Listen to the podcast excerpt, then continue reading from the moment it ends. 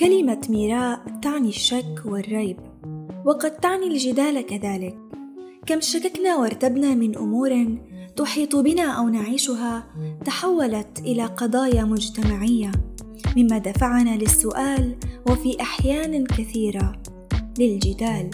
مراء كلمة تعبر عن صراعاتنا الداخلية والخارجية. مراء تهمة توجه لنا في حال دفعنا الفضول وأردنا التساؤل عن الأمور والقضايا المجتمعية المحيطة بنا. وجب التنويه على أن النقاش ليس علمي ولا ديني ولا تخصصي بل تساؤل العقل الشبابي إن صح الذكر عما يدور حوله.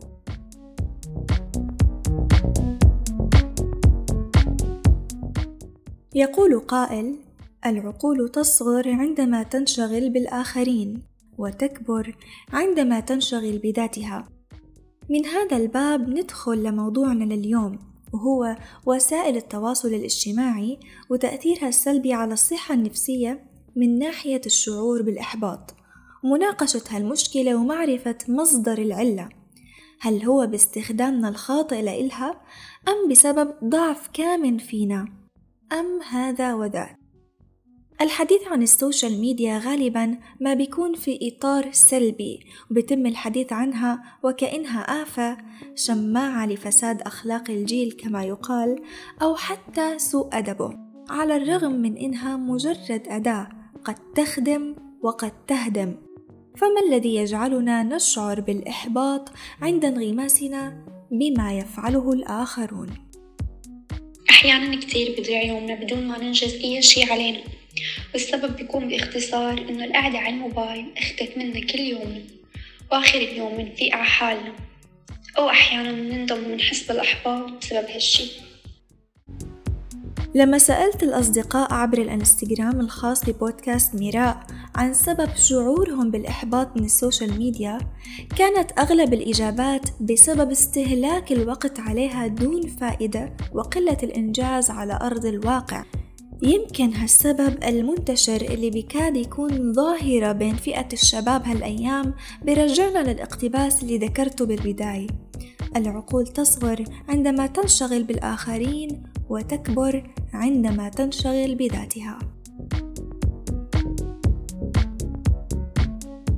خلال تصفحنا للإنترنت نستقبل معلومات بشكل ضخم قصص من أماكن مختلفة وبيئات مختلفة إنجازات ضخمة وسعادة باذخة ما بنعرف مدى مصداقيتها على أرض الواقع لكنها بتنعكس علينا من خلال المقارنة بينها وبين حياتنا أو حتى شعورنا بلحظة من اللحظات إن ما بنملك حياتنا. إن وقتنا صار رهن ال stories وال news feed وال trend وغيرها من المسميات وإنه هالمستنقع الضحل عم بسحبنا لداخله مع مرور الوقت. على الرغم من شعورنا بالذنب على أنفسنا وقلة إنجازنا وبالتالي شعورنا بالإحباط. بعدنا عن أنفسنا وعن التأمل والتفكر فيها وبالحياة المحيطة فينا أو حتى البعيدة عنا بعدنا عن التجربة وممارسة الأشياء اللي بتستهوينا وتطوير ذاتنا بعدنا عن الأشخاص اللي بيحيطوا فينا وعن خلق ذكريات بتجمعنا فيهم. إنغماسنا بغيرنا وحياته وخصوصيته وتناسي خصوصيتنا وآمالنا وتطلعاتنا بالحياة. كل هاي الأمور كفيلة بإنها تشعرنا بفراغ داخلي بضعف عزيمتنا وبحبطنا. في لحظة من اللحظات لازم نتدارك الموضوع بطريقة أو بأخرى. ندور على حلول تنشلنا من غيرنا وتحطها على الطريق الخاص فينا.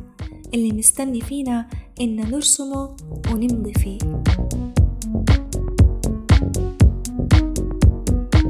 شخصيا أول ما تراودني هالمشاعر فورا بحكي لنفسي جملة بدل ما تشوفي فلان وعلان شو سووا بحياتهم قومي اصنعي حياتك اللي حببتيها وبحاول بين كل فترة وأخرى أغربل الأشخاص اللي بتابعهم. أزيل اللي بيضيع وقتي وأحتفظ بالمفيد أو الممتع أو المحفز. مجرد ما إنك تعرف أن انغماسك بالسوشيال ميديا مشكلة حقيقية تحتاج إلى حل وجهد وتدريب بتكون قطعت أكثر من نصف الطريق. مهم جدا نكون واعيين ومدركين لصحتنا النفسية والأشياء اللي بتأثر عليها. لأنها جزء من تكويننا ومن كياننا وعلاقتنا مع أنفسنا.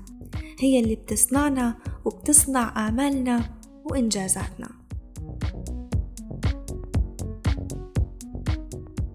هاي كانت حلقتنا لليوم من بودكاست ميراء نتمنى نكون أثريناكم ولو بالقليل.